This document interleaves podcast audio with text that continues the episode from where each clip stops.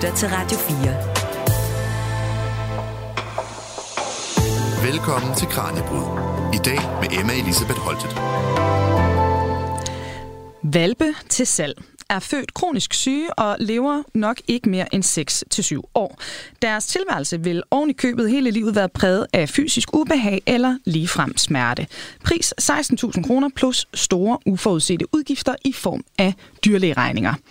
Ja, det er ikke umiddelbart en kæmpe sællert, men sådan kunne en annonce for en af vores moderne raser faktisk godt lyde. For en del af nutidens familiehunde lider af svære genetiske defekter, der er blevet til i takt med, at vi har fremavlet hunde med et særligt udseende og sikke en diversitet, vi har fået. Så vidt et spektrum har vi skabt, at vi i dag har et dyr, der udseendemæssigt spænder fra mastiff til minipudel, fra border collie til pitbull og fra bulldog til bernesinde.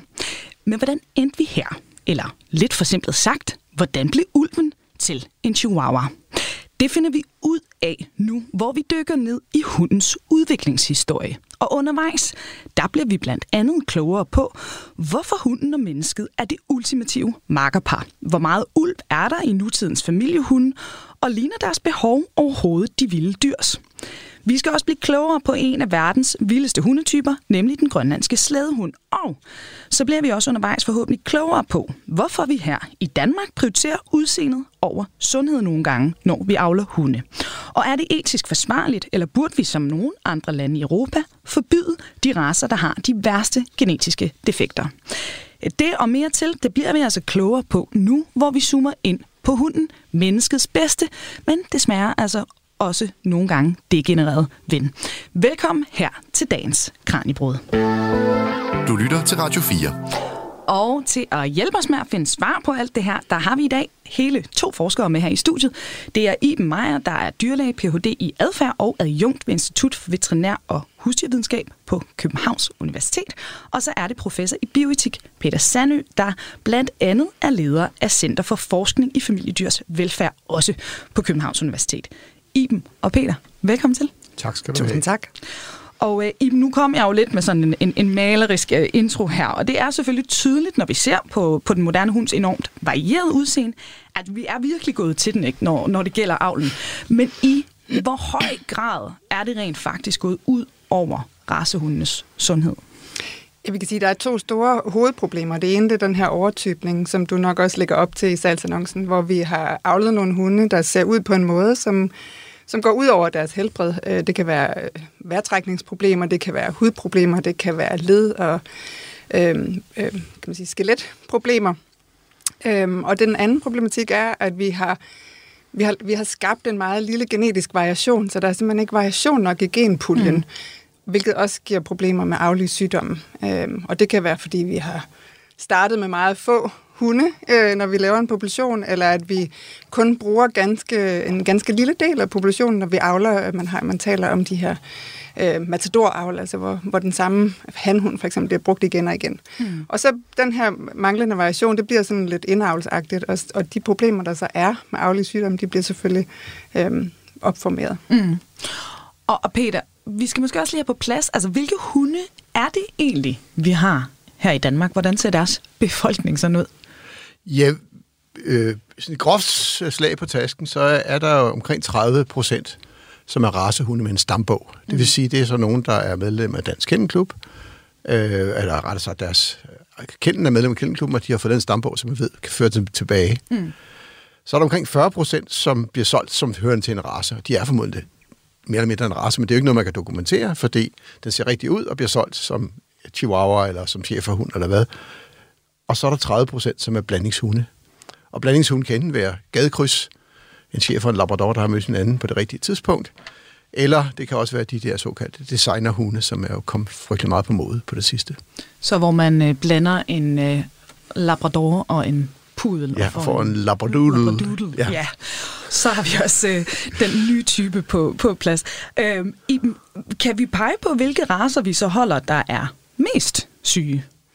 At vi ved fra forskellige studier, at, at dem, der sådan, har den korteste levealder, hvilket jo kan hænge sammen med sygdom, det er særligt øh, store hunderaser, altså de meget store hunderaser, mm. og så er det de her brachiocefale hundetyper, altså dem, hvor vi har aflet ansigtet meget fladt og rundt med store øjne. det er simpelthen dem, der lever kortest. Øhm, fransk bulldog er, er, øhm, mm. har særdeles problemer og har måske en levetid på de der 6-7 år mm. i gennemsnit, som du nævner øh, i introduktionen. Øhm, og hvis man tager en hund af samme størrelse, som er sundere, det kunne mm. være en Jack Russell Terrier, så lever den i gennemsnit 13, om næsten 13 år. Så det er jo en meget stor forskel. Ja. Øhm, men der er selvfølgelig også andre raser, der har problemer. Øhm, men det, det, det, det er nok dem, hvis vi skal, hvis vi skal pege på en gruppe, så er det de her fladnæsede ja. Hunde. Og Peter, hvorfor gør vi det her? Altså, hvad får os mennesker til at afle og anskaffe os hunde, der jo altså er degenereret, ikke? Altså, som i sidste ende, som vi hører, lever kortere og, og koster flere penge ved dyrlægen selvfølgelig også. Det er jo et komplekst fænomen. En del af det er sådan noget basal psykologi. Hvis du viser børn billeder af et langt spidst ansigt med smalle øjne, eller et rundt ansigt med kugle runde øjne, mm. Så kan alle børnene bedre lide det runde ansigt, babyfacet. Ja.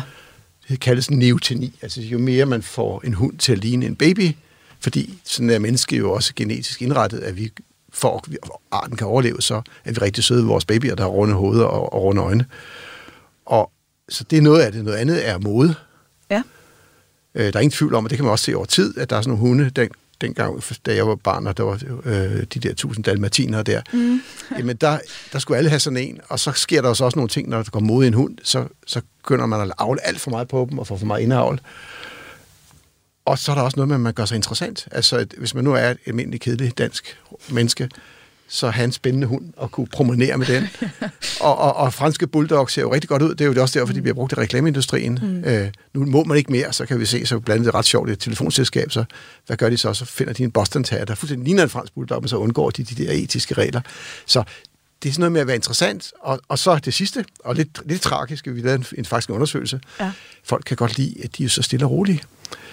Men det er de jo delvis, fordi de er, de, de, de er hæmmede. Jeg snakkede med, jeg var overholdt foredrag for nogle dyrlæger, som sagde, at de nogle gange havde været ude for at få lavet sådan en næsejob på en bulldog, og så kom folk og klagede, for nu kunne den jo slet ikke styre den. Indtil da, så gik den jo bare lige, lige hælene på dem. Ja. Så der er måske også nogle mennesker, som virkelig slet ikke vil have en hund, men de vil have sådan en, der bare tør for afsted og, og ligger og snorker og, og ikke laver for meget larm, fordi det passer bedre til livsstilen. Altså, det er sådan den lidt ekstrem udgave, men, men jeg tror også, det er en del af historien. Ja, det er godt nok også vildt. Altså, hvorfor er det her lovligt, bliver jeg også nødt til at spørge Peter. Altså, kan man ikke argumentere for, at det er uetisk at fremavle dyr, der er syge, og som jo altså på den ene eller anden måde næsten med garanti lider fra fødslen? Jo, og der skal vi bare skal du ringe til justitsministeren og spørge, hvorfor gør han ikke, som Peter siger. Jeg var formand for et udvalg, der, der, der fremlagde en, at man i hvert fald skulle, skulle gøre sig nu med at skrive i lovgivningen, sådan som de fleste andre europæiske lande har gjort, at man må ikke afle hunde, der mm. er disponeret for at blive syge. Så kan man, kan man bagefter diskutere, at man håndhæver det, men i hvert fald lige have det med som en ting. Ja. Det eneste, ministeren kunne mande op til, det var, at det kunne han vælge at gøre, hvis han havde lyst. Men det har han, og det er som regel han, og vi har haft som fødevareminister på det sidste, og også har nu, ikke haft lyst til at gøre. Så der synes jeg, at du skulle ringe til fødevareministeren og spørge, hvorfor, hvorfor får han ikke uh, gjort noget ved det? Ja, det kan være, at vi må gøre det i, i et andet program. Jeg bliver så nødt til at spørge Iben, hvad er grænserne så i dag? Altså, hvilke rammer sætter loven lige nu så i forhold til hundeavn? Ja, den sætter jo faktisk ikke rigtig nogen. Øh, så som Peter siger, så er der mange europæiske lande, som enten har en generel formulering om, at vi må ikke afle på dyr, som, øh, som er syge, mm. eller, øh, eller kan få afkom, der ikke fungerer øh, sundhedsmæssigt. Og, og flere lande har også en tilsvarende paragraf omkring hunde. Men vi har altså ikke noget i Danmark. Øh, vi har heller ikke nogen øh, lovkrav til, hvordan tæven skal have det omkring avl, hvilket de også har i andre lande. Så vi er øh, lidt lovløse på det område i Danmark. Og det går jo så ud over og hunden, ikke? Altså. Det gør det. Ja. Øh, nu skal vi videre, fordi nu er det altså blevet tid til at dykke ned i hundens udviklingshistorie.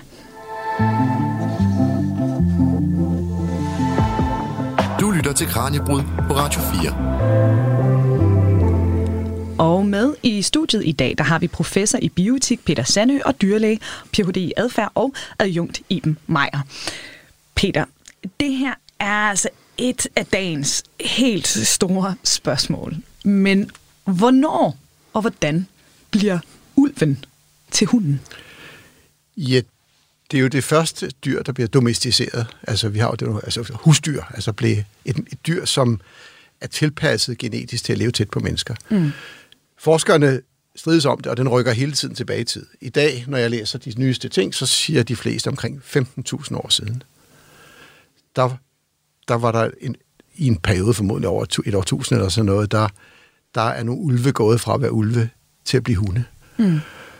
Og, og der er det vigtigt at gøre sig klart, det er jo ikke nogen, der fandt ud af, nej, vi må fandme have en hund, og så går vi i gang med et avlsprogram. Nej. Det, det, den moderne teori om, den hedder koevolution. Det vil sige, der har været en gensidig fordel. Mm. Det vil sige, der har været nogle ulve, som har set, nogle af dem er lidt tammere end andre, har rykket tæt på og fået nogle rester. Og så er nogle, måske nogle mennesker, der har set, når sådan en er der, så kan den jage nogle andre væk, for eksempel, så kan den, kan den, kan den vogte. Nogen har måske set en fordel i, at de, de er søde, man kan klappe dem. Ulve er jo faktisk også allerede i dag, kan, kan jo tæmmes og sådan noget. Og øh, nogen har måske set, at man kunne tage den med på jagt og gøre ting. Så, så der har været en gensidig fordel, mm. og det vil sige, der er så igennem en, nogle årtusinder, har der så udviklet sig et dyr, som har været anderledes end ulven, fordi den har tilpasset sig de særlige forhold. Og det er jo en dramatisk ændring. Jeg ved ikke, om vi skal tale om det nu, eller du vil have til senere, men altså man kan sige, det, det helt afgørende, der skete, det var jo, at den gik fra at være et flokdyr mm. til at blive en individualist. Altså hunden for at overleve i en menneskeflok, så er den nødt til at fedte sig ind på egen hånd. Ja. Så den går ikke på jagt som gruppe. Det vil gå helt galt ved et middagsbord. ja, okay, på den så, måde. Så, så, så, så, så hvorimod ulvens, hele ulvens natur, det er samarbejde. Og i dag, jeg har nogle kollegaer, som har et center, hvor de sammenligner ulve og hunde, hvor de har hunde og ulve, de opdrætter helt ens. Og der er en kæmpe forskel i adfærden. Mm. Hunde er enormt smarte til to ting. Det ene er selv at løse opgaver, og det andet er at bede om hjælp. Det vil sige, at hvis en hund får en svær opgave, så arbejder et stykke tid, ja. og så kigger den bagud, giver den blikket, siger, Marker, kan du ikke lige give en hånd? Ulven bliver bare ved og ved, fordi den har ikke det der gen, der har lært dig. Ah. Og nogen siger, så er det, fordi hunden er dummer. Jeg synes egentlig, det er, fordi hunden er smartere. Den har simpelthen lært at få... Hvis jeg skal åbne et køleskab, så kig, kig på Iben og sige, Iben, han noget at spise. Ja. Og øh, så det er, den, det er den ene ting, og, og, og, og den, den, den anden ting, det er, at de ikke samarbejder ikke på samme måde. Man har sådan et, et ræbtrik, kalder man det. Det sige, man skal trække et ræb, og så får de noget mad. Det kan hunde og ulve lære sådan her. Ja. Så er det dobbelte ræbtrik. To dyr skal trække samtidig. Det lærer ulve på et splitsekund. Hunde kan enten ikke lære det, eller også er de meget længere om det. Og det er jo fordi, ulve de stadigvæk overlever på at fungere som flok mm. og samarbejde. Hunde overlever ved at være... De er jo også promiskøse. Ulve er monogame dyr, så, så den må der ske en hel masse. Og de er så også... Øh, hunde kan spise kulhydrater ulve er det, der hedder strikte karnivore. Mm. Så det er dyr, der er så at sige, blevet tilpasset til at kunne leve hos mennesker, og dermed har fået en masse af deres adfærd blevet ændret i kraft af den proces.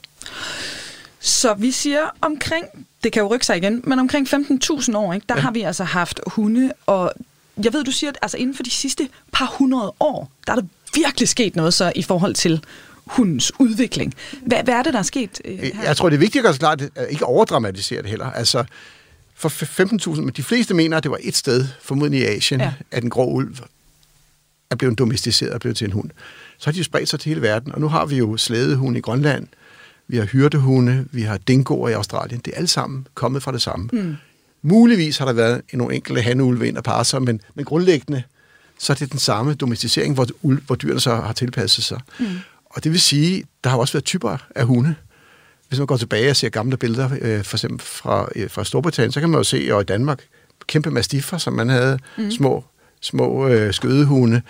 Så, så, så der har været typer af hunde, og de har været brugt til forskellige ting. Så på den måde har der allerede været en basis for det, vi i dag, dag vil kalde hunderaser, men, mm. men det har ikke været systematisk Nej. aflet på, som det først skete i 1800-tallet.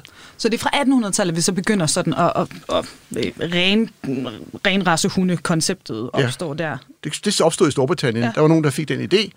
Nu skal vi have en hunderace, og en hunderace, det betyder, at man tager et, et eller andet antal hunde og siger, det her er hunderasen, og de eneste, der får lov at være med i den hunderace, det er dem, der enten er inden for hegnet eller mm. deres afkom. Og så laver man hundeudstillinger, og ideen med hundeudstillinger, det er så for at sørge for, at de ser ud på en bestemt måde, så sørger man for, at kun dem, der får gode præmier på hundudstillingen, går videre. Det vil sige, hvordan får man nogle dyr, som i virkeligheden er genetisk meget blandet sæk, mm. til at blive ved med at se ud på en bestemt måde. Det gør man, fordi man præmierer dem, der ser ud, som man gerne vil have, de skal se ud. Ja. Og så kører det i lukkede populationer, medmindre nogen snyder, så kører det i lukkede populationer princippet op til i dag, fra 1860'erne op til i dag. I, nu snakker vi om den her udviklingshistorie, og en del af det, vi jo bliver fascineret af, også tit os, der har hunde, ikke? det er det her med øh, de her ulvetræk, vi også ligesom i hvert fald nogle gange kan synes, vi ser i dem og sådan noget, men hvor meget ulv er der egentlig genetisk set i den gennemsnitlige nutidige familiehund? Der er rigtig meget ulv. Altså de... Øh, øh, ja, i undersøgelserne siger, at de faktisk kun varierer omkring 0,04 procent, altså de er 99,6 procent ens, mm. når vi kigger på DNA. Øh, så, så de er rigtig ens. Og de kan jo også få afkom sammen, hvilket man jo normalt ikke vil. Normalt vil ja. definitionen på en art være, at man ikke kan krydse, man i hvert fald ikke kan få frugtbart afkom. Og det kan hunden og ulven jo. Øhm, man kan sige til sammenligning, så vores nærmeste slægtning, chimpansen, der har vi 98 0,9 procent ens DNA. Så de er mere ens, end vi er med chimpanserne. Og altså, kan man sådan øh, se noget om andelen af ulv på udseendet? Fordi altså, umiddelbart så vil folk jo nok tænke, at en chef den ligner jo meget mere en, hund, øh, eller en, en, en ulv end en bomuldshund eller en chihuahua. Men der er så, som du siger, måske ikke rigtig særlig stor forskel på andelen af ulv. Der er, de ja, der er de her sådan, øh, hvad hedder de, øh, oprindelige, hvad hedder de, oprindelige raser. Øh, Basendi, og altså, der er nogle hunde, som er tættere på mm. ulven mm. end, end alle de andre racehunde, vi har i dag. Men alle de, de fleste af de racehunde, vi har i dag, de er nogenlunde ens. Ja, øh, så, faktisk. så cheferne og bomuldshunden, der, der, der vil ikke være sådan en specielt stor forskel Nej, det på, mener jeg ikke. på mængden af ulv i dem. Nej. Og øh, netop det her med øh, oprindelige raser, og også hvor meget ulv der altså er i øh, visse hundetyper, det skal vi faktisk høre mere om nu. For en hund, der ikke har forandret sig særlig meget i mange århundreder, ja ligefrem årtusinder, er den grønlandske slædehund. Men tiderne er ved at ændre sig, så den grønlandske hunds fremtid er kommet under pres, blandt andet på grund af sneskuterens udbredelse.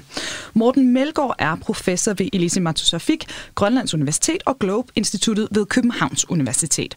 Og så er han leder for Kremek, der er et dansk-grønlandsk forsknings- og formidlingsprojekt med fokus på netop den grønlandske slædehund.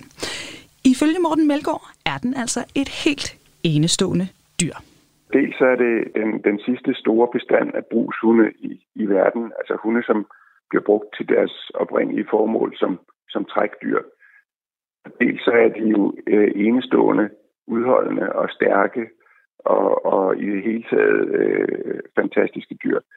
Så, så der, der til, at, at øh, det er et, et spændende dyr, en spændende hund at, at studere.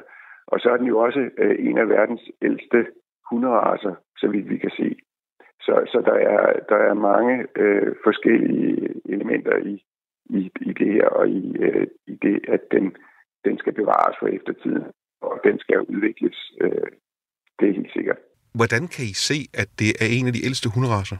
Jo, men der er gjort nogle fund øh, over på en lille ø nord for Sovjetunionen, eller Rusland hedder det jo nu, øh, som hedder Sukov Island, og på den er der fundet en 8-9.000 år gamle bopladsrester, øh, blandt andet hunde og nedfrostende øh, boligrester osv.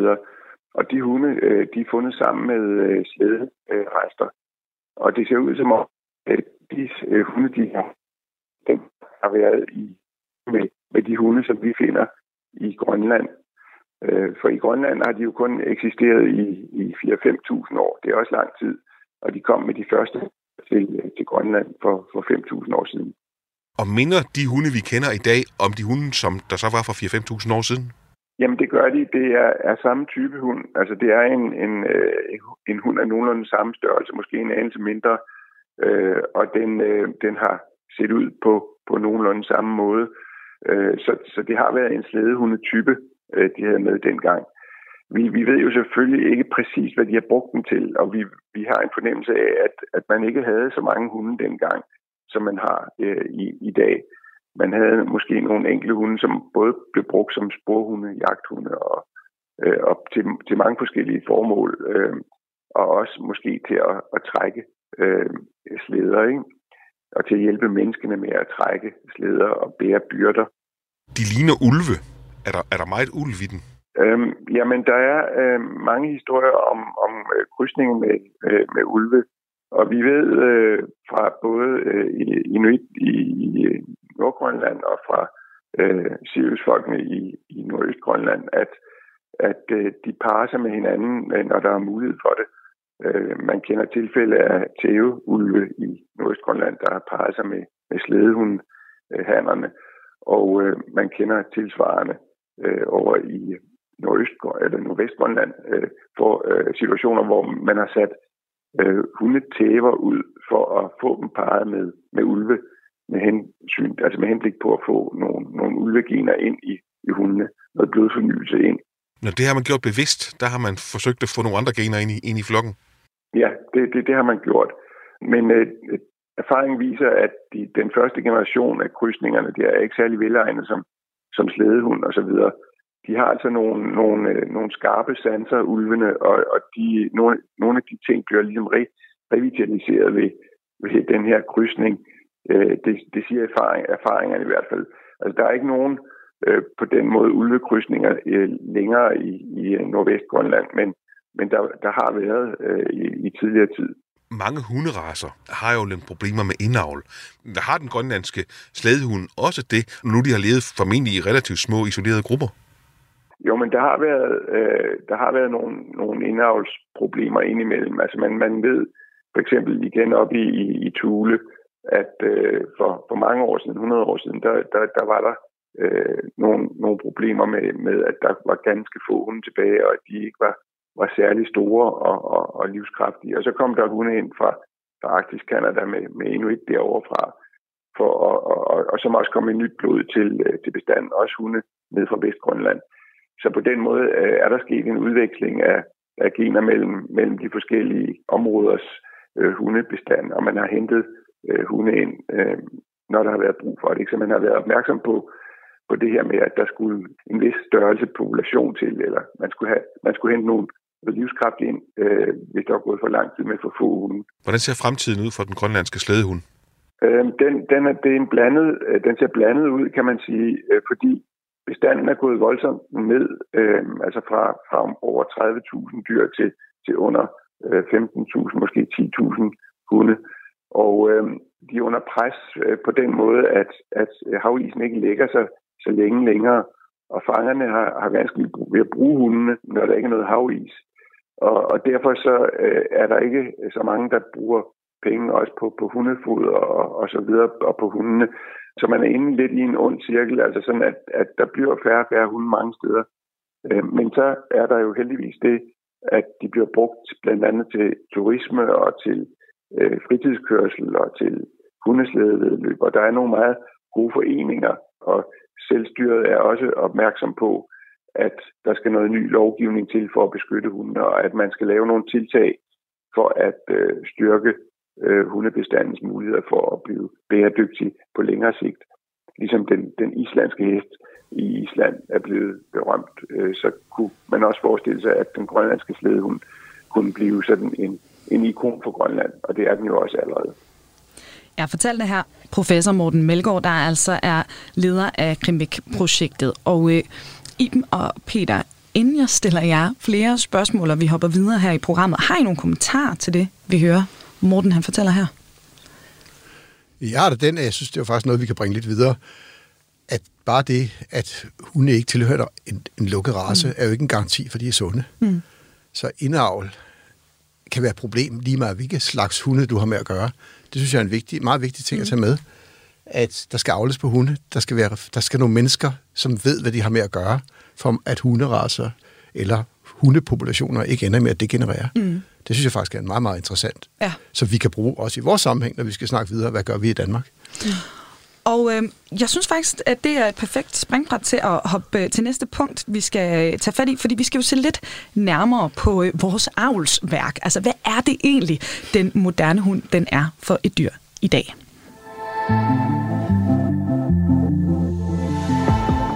Du lytter til Kranjebrud på Radio 4 og til nye lyttere. Vi er i fuld sving med at oprulle hundens udviklingshistorie, og derfor har jeg allieret mig med hele to eksperter i dag. Det er professor i bioetik Peter Sandø, dyrlæge i Meier, der er adjunkt og Ph.D. i adfærd.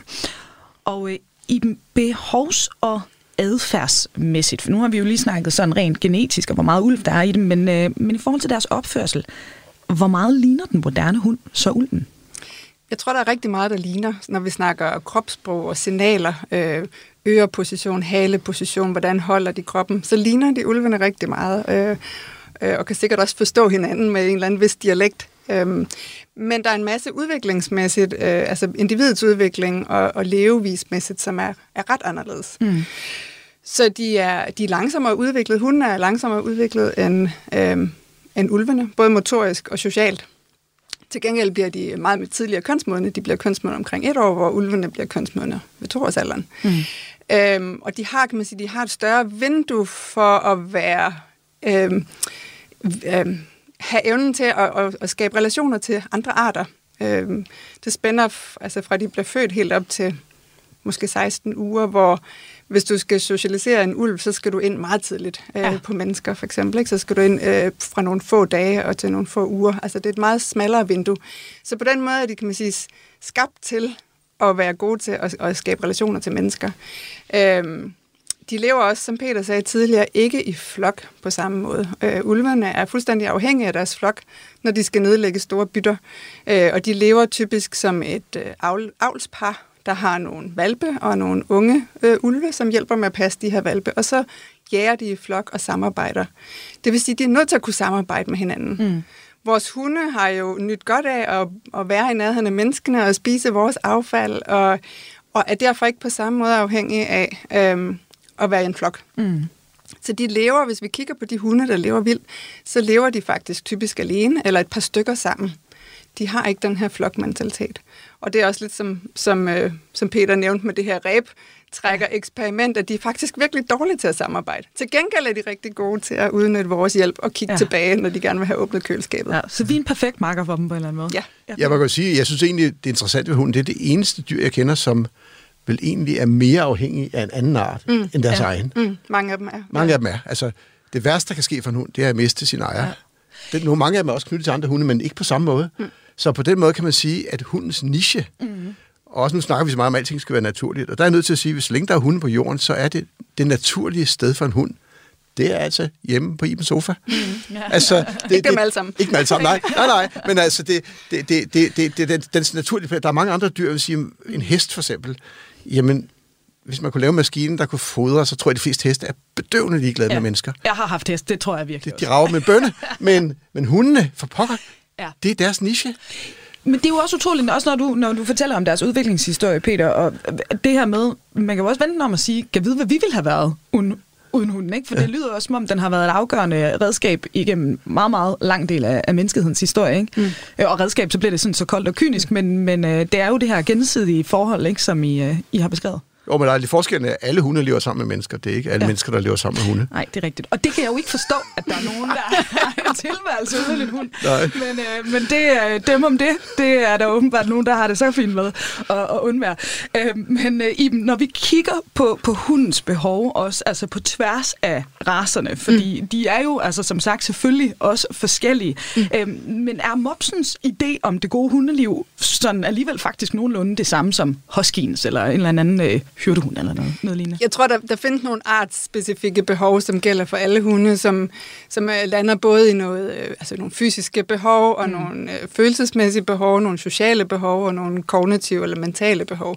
Og det gælder for alle hunde. De har brug for motion, de har brug for at føle sig trygge, de har brug for at være sammen med nogen, og de har brug for at blive mentalt uh, udfordret. Mm. Og så findes der selvfølgelig nogle race typiske behov. Øh, så hvis man er avlet som slædehund, så er det godt at komme ud og løbe. Ja. Så har man en stor motivation for det, og hvis man er avlet til at hyrde, så vil man også se, at at de hyrdehunde, som ikke får lov at hyrde, de hyrder måske på alt muligt andet, end de der får. Altså, så der er også nogle øh, race-typiske, og nu siger jeg typiske, fordi så kan man godt rende ind i et individ, der ikke lige har det, mm. selvom det var en hyrdehund. Ja, fordi er det ikke også en typisk frustration hos nogle hundeejere? Så har man købt den der øh, lad os sige, border collie, som man havde regnet med skulle opføre sig lige præcis, som øh, den sådan typisk gør, og så mm. får man i virkeligheden en helt anden øh, personlighed og nogle andre egenskaber. Det, det er vel ikke sådan, man altid er garanteret, at man får Man er ikke garanteret noget som helst. Man Nej. står altid med et individ, mm. men, men, men det er klart, at der er nogle race typiske træk, ja. som man kan gå ud fra. Og derfor er det også en rigtig god idé at sætte sig ind i, hvad for en type hund vil passe til mit liv. Man skal bare også være klar på den der individuelle variation, ja. fordi ellers er der måske nogle forventninger, man kan blive meget skuffet over.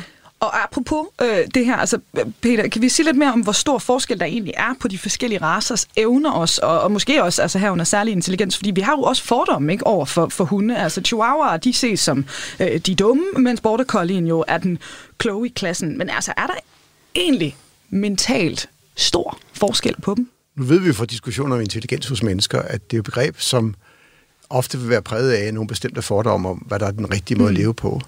Og, og det vil jo være det samme med hundene. Hvis du er en, der skal have vogtet dine får, jamen, så synes du godt nok, en chihuahua er en dum hund, ikke? Fordi det er meget, meget sjældent, du kan få en chihuahua til at vogte får. Men derimod er, vil, mange relativt flere border collier kunne det. Mm. Men hvis du skal have en selskabshund, som, som, som du kan hygge dig med, mm. Øh, hjemme på fjern, ved fjernsynet, og som, øh, som giver, dig, giver dig nogle sjove oplevelser, så er, det, så er, det, så er en chihuahua måske bedre end, end en border collie, der, der, der hele tiden gerne vil ud og vogte nogle får. Ikke? Så, så jeg tror, at jeg er sådan lidt modstander af at tale om intelligens som sådan en skala. Mm. Det er lidt, hvad de skal bruges til, og derfor har hunde, mange hunde også deres niche. Problemet er, som Iben siger, at folk skal så tænke sig om, inden de skaffer en. Af to grunde. Det ene er, at de skal vælge en, der med sandsynlighed passer mm. ind i deres liv. Hvis, de, mm. hvis det skal være en sofahund, så skal de ikke købe en border collie eller en Formel 1 Labrador. Men så også erkende, at de, det er ikke en til en. Det er ligesom, når man får børn, selvom man kender forældrene, så er det ikke sikkert, at børnene lige spiller ud på den måde, man håbede på. Nej. og derfor skal, skal man også gøre sig klart, at hunde er individer, mm. og de har hver deres individualitet, og genetik er ikke så forudsigeligt, som mange tror. Nej. Og øh, med det der synes jeg, at vi skal øh, hoppe videre til sidste kapitel her i dagens historie om hunden. Fordi hvis vi nu vil undgå at fremavle hunden, der er syge fra fødslen, hvad bør vi så gøre? Det bliver vi klogere på nu.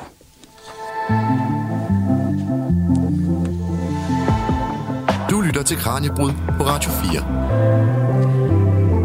Og vores eksperter i studiet i dag, det er professor i bioetik Peter Sandø og dyrlæge Iben Meyer, der er adjunkt og Ph.D. i adfærd.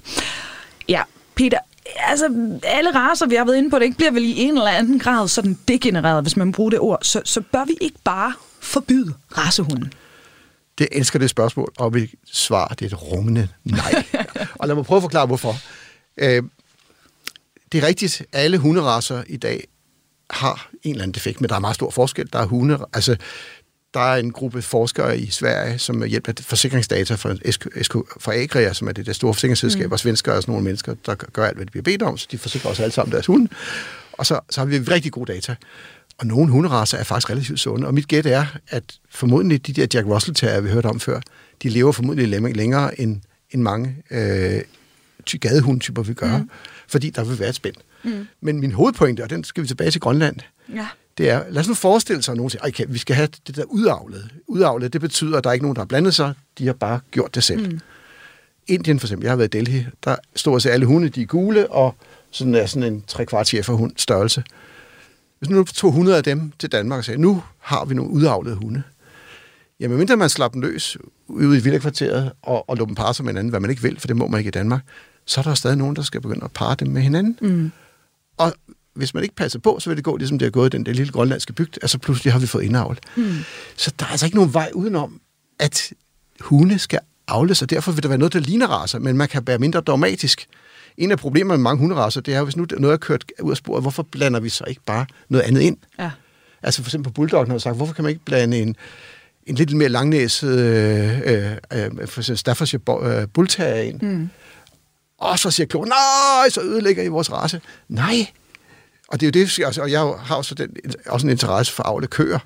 Og som du måske ved, så findes de røde køer ikke mere. Kamp om den røde ko, den er tabt. De er brune. Hvorfor?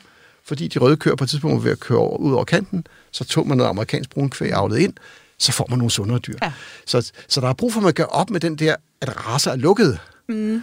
Mm. Men, og det er altså en ting, jeg er bare nødt til at sige så højt og tydeligt, jeg kan her der, der findes ikke en race, der hedder en blandingshund. Når vi ser alle statistikker over blandingshund, så er de stort set lige midt i gennemsnittet. Hvorfor? Jo, hvis du tager to af de dårligste racer og blander, så får du ikke noget, der er meget bedre. Mm. Hvis du tager de to bedste, så får du noget, der er en lille smule bedre. Så hver gang man blander to racer, så får man det, der hedder øh, krydsningsfrugtbarhed. En lille smule løft, men hvis ikke du så går videre og er fornuftig, så havner du ude i samme møg. Så der er ingen vej udenom. Det er altså, vi er nødt til at tage ansvaret på os. Mm. Og selvom vi ikke har hunderasser, som vi kender dem i dag, så er vi nødt til at have noget, der ligner. Vi er nødt til at have nogle programmer og nogle planer for det, for ellers så ender det ude i grøften.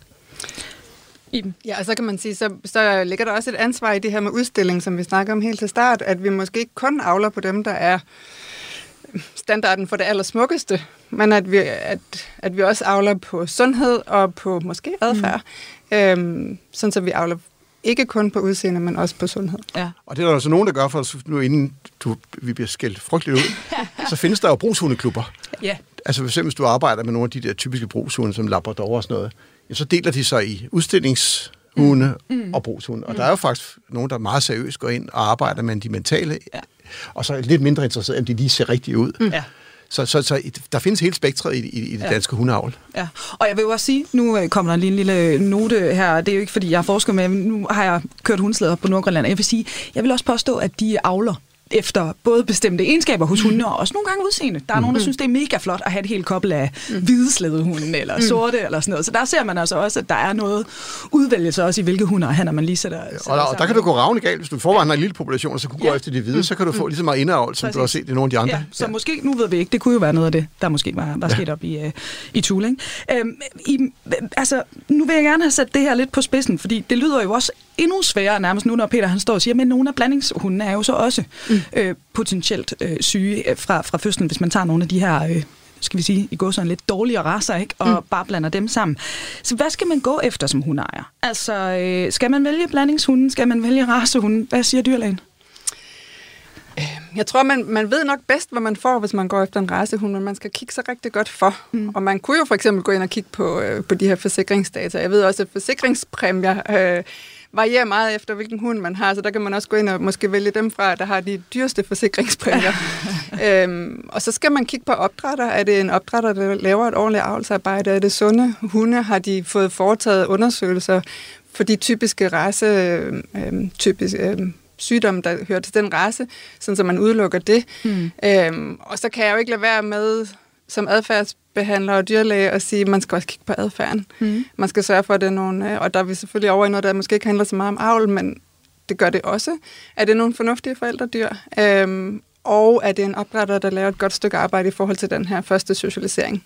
Og, og det her med adfærd og øh, fysiske sygdomme, det kan vel også hænge sammen. Altså jeg tænker, hvis jeg er en hund, der bliver født med, med hoftedysplasi og Absolut. har ondt i bagpartiet hele livet, så kunne jeg måske godt byde lidt mere ud, når jeg bliver rørt. Absolut. Eller, ja. Det er en af de helt store ting, når, også når man tager på konferencer omkring adfærd i øjeblikket, det er, hvor meget smerter og ubehag og sygdom betyder for, for mm. adfærdsproblemer. Både frygtproblemer, men selvfølgelig også aggressionsproblemer.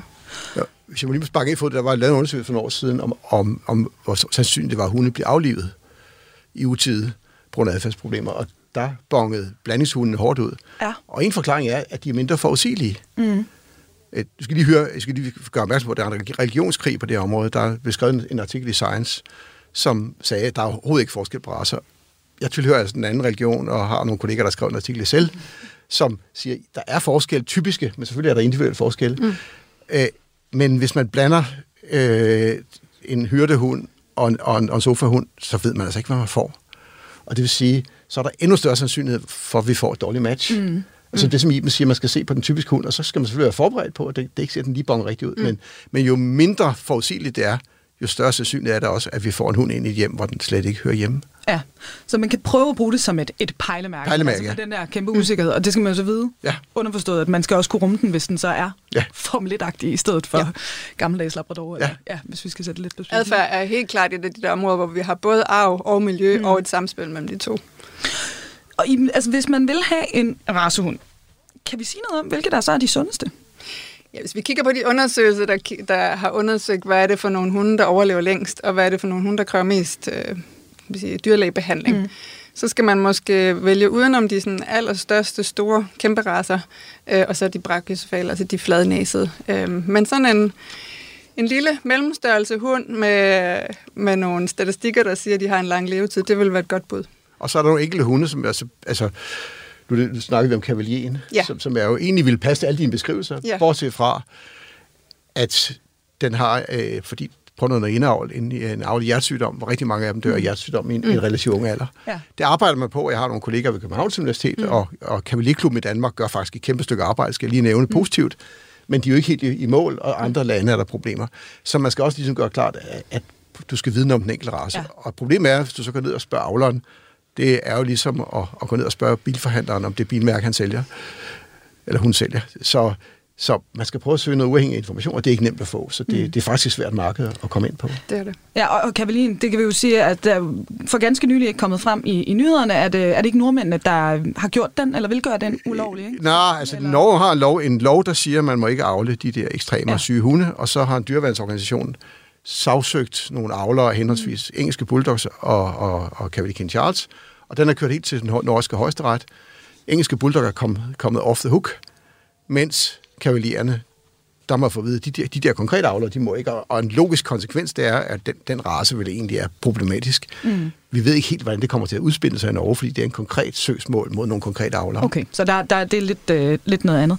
Øh, Jeg vil også gerne lige spørge, Peter, fordi jeg ved, du nævnte, øh, da vi snakkede før øh, vi gik i studiet, at øh, vi har jo haft de her, øh, øh, altså, og vi skal også lige snakke om det lidt senere i jeres undersøgelse i forhold til det med designerhundene, altså hvor man blander en race med en anden race.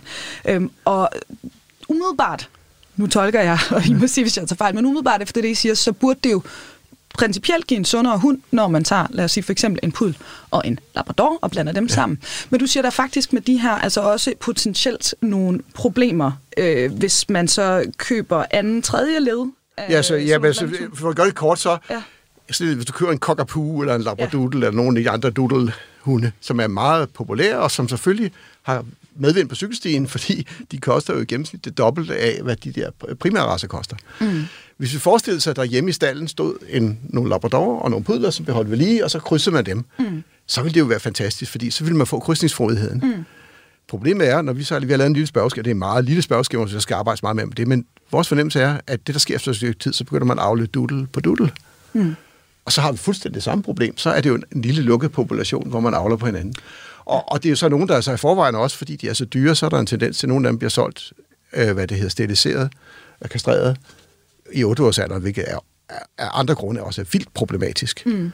Så der vil jeg tænke mig meget om. Mm. Jeg ved godt, det er højeste måde, og jeg bemærker, når mine børnebørn ser fjernsyn, så alle hunde nu om dage i børneudsendelser om hunde, det er sådan nogle labradoodle, så det er ligesom dalmatiner, da jeg var barn. Men pas på, mm. og tænk jer om. Mm. Sikre i hvert fald, at køb, hvis du køber en labradoodle, så skal du sørge for, at forældrene er henholdsvis labrador og pudel, og ikke ja. en, to labradoodles, der er parret med hinanden. Bl- Bliver der ikke også tit sagt, at de sådan er allergivenlige hunde, Jo. hvilket måske Fordi også kan være pudelen, problematisk, pudelen er jo en ikke fældende hund, Ja. ja. og labradoren er en, en høj grad fældende hund. Ja.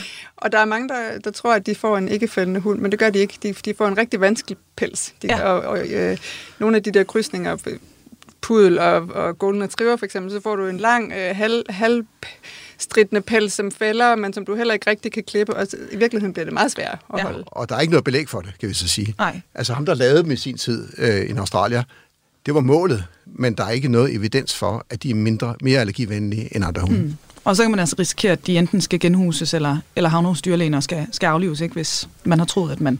Ja, og, fik en og, hund, øh, og rent adfærdsmæssigt kan du ikke helt vide, om det er den glade, øh, meget sociale labrador, eller den kan man sige, meget energiske pudel, mm. der slår igennem. Så lidt afhængig af, øh, hvad man gerne vil have, så er det måske bedre at gå efter en race, hvor man har større chance for at få det, man gerne vil have. Mm. Og Peter, nu var vi inde på det her med øh, altså de her forbud, som vi ser i andre lande i forhold til nogle med blandt andet de her kortsnudede øh, hunderaser og, og andre medfødte defekter. Hvis vi kigger ind i krystalkuglen, tror du på, at vi kommer til os at få nogle, nogle lignende love i Danmark? Øhm, der er jo, altså, i, i, lige nu er det jo især øh, Nederlandene, dem vi gamle dage kaldte Holland, måske de hedder Nederlandene, som, øh, som har lavet et, noget, der nærmer sig et rasforbud. Mm. Det er enormt svært at håndhæve. Øh, tyskerne er det på vej med noget, der ligner øh, forbud mod kvalsugt, som det hedder på tysk. Altså torturavl. Øh, ja. øh, men øh, jeg kan forstå reaktionen, men jeg vil være meget betænkelig, fordi nu både I og jeg har været lidt involveret i diskussionen om de der øh, amstaffs og sådan mm. nogle af de her forbudte racer, og det er enormt svært at administrere, det er enormt svært at bevise, og det skaber en masse bøvl. Så, og det er enormt svært at styre med i handen over grænserne og sådan noget, så det er sgu ikke den bedste vej at gå fremad. Men jeg kan godt forstå reaktionen, altså, og det er dybt deprimerende, at kennelklubber og andre ikke har set i tide nu. Altså, nødt til at gøre noget. Vi kan ikke bare, bare blive med at sige, at vi gør en masse, og så sker der en nul og en papskid. Ja. Det går jo ikke, vel? Så, så, så reaktionen er forståelig. Jeg er ikke sikker på, at det er vejen frem, men jeg tror, vi er nødt til at have en lidt hårdere reaktion også. Altså, vi er nødt til at have et, der er nogen, der skal sætte nogle grænser, og, og bare det at true med noget lovgivning, kan forhåbentlig få nogen til at tage sig sammen mm. og gøre det bedre. Og Iben, hvad tænker du, hvad skal vi gøre fremadrettet, hvis vi vil gøre det bedre, når det gælder hundeavl her i Danmark? Jeg ville ønske, at jeg havde svaret på det. vi lavede en undersøgelse på et tidspunkt, hvor vi tænkte, jamen oplysning må der kunne gøre det, men det, som den undersøgelse viste, var, at, at folk ved udmærket godt, at, at nogle af de her raser er, er problematiske sundhedsmæssigt, og alligevel anskaffer de sig dem. Mm. Og, de, og selvom de har haft en hund, der er med høje dyrlægeregninger, så får de sådan en hund igen. Mm. Så de kan jo et eller andet, de der hunde, som, ja, som oplysningen i hvert fald ikke kan forhindre folk i at købe dem. Der skal mere end oplysning til. Altså, Ja. det, der sker, jeg har nogle gange været i fjernsynet sammen med billeder af Frans Bulldog, og jeg er sikker på, at det, der sker, det er, at de ser overhovedet ikke mig. De siger, at der er en sød hund, den vil vi have. Mm. Altså, de hører ikke, hvad der bliver sagt. Mm. Så der skal altså nogle helt andre midler til, og det, altså, så, så er vi over i noget social marketing, og ja. så skal vi have nogen, der er skrabe til at fortælle en historie. Altså en skuespiller, der ligger og bliver blå i hovedet, og, mm. og altså, der skal nogle helt andre midler til. Mm. mm. Og det ved vi jo også fra rygekampagner og sådan noget, altså, at det er nogle relativt skrabe ting, der skal til for at flytte noget. Men ja. selvfølgelig kan det lade sig gøre. Og jeg synes også, at rygekampagner kan give mig en vis opmuntring, fordi det var jo rigtig mange år, hvor man fik at vide, at det var farligt, og det skete nul, og pludselig så vender det. Ja. Tag MeToo også. For, men der kom jo en lovgivning. Der kom en lovgivning også, men der ja. kom også holdningsændringer. Mm. Øh, og, og, og der er sådan nogle ting, hvor man kan sige, der kommer sådan en tærskel, og det kan man håbe på, der sker her også. Men øh, der, de, de, har, de kan noget, de hunde, som Iben siger. Ja. Mm. Ja, og der ligger vel også mange følelser, og nogle gange også familietraditioner mm. og sådan noget i en race, ikke? Altså, mm. hvis man er opvokset med fransk bulldog, så har man måske vildt svært ved at forestille sig, at man skal have en anden slags hund, ikke? Så det må vel være noget, der virkelig er essentielt og, og svært at rykke ved det her, ikke? Jo, men problemet den går fremad. Nu er den mest populære i USA, ja. lige for at i Danmark ligger den tror, nede på en 4-5. plads, men jeg ser, når jeg om morgenen, når jeg går på Frederiksberg til mit arbejde, den ene efter den anden, som bare har købt sig sådan en, fordi den ser smart ud. Mm. Mm. Og så går de med det, så kommer sådan en lille snøftende ind der, der lang, lang stien der, og jeg får altså ondt at sige, hvorfor købte du ikke en, en Cairn eller, ja. eller en Yorkshire Terrier, eller en Jack Russell? Hvad skal det der gøre godt for? Ja. Ja, og jeg forudser en, en lang række lyttermails nu, der kommer ind om, øh, om franske bulldogger. Men altså, det er jo faktum, at de simpelthen altså, har nogle af de her... Øh, jo, altså, jeg er nødt til at sige faktum, det er, at vi har jo lavet en undersøgelse, hvor vi ikke et stort antal, men et relativt pænt antal, mm. lavede de der test, og over 40 procent var, var, var alvorligt handicappet luftvejsmæssigt. Og så lider de derudover af, som Iben sagde, de har problemer med deres rygmar, ryg, ryg, rygsøjle, de har neurologiske problemer, mm. de har øjenproblemer, fordi ja. deres øjne er så spændt så meget ud, så de får ud indtørret hornhinder, og de har problemer med, af, med at få afkom. Ja. Så det er altså det er gene- sjovt, det her. genetisk set, ja. det er lidt af for bog, jeg er nødt til at ja. sige. Det er, sorry, det ser ikke godt ud.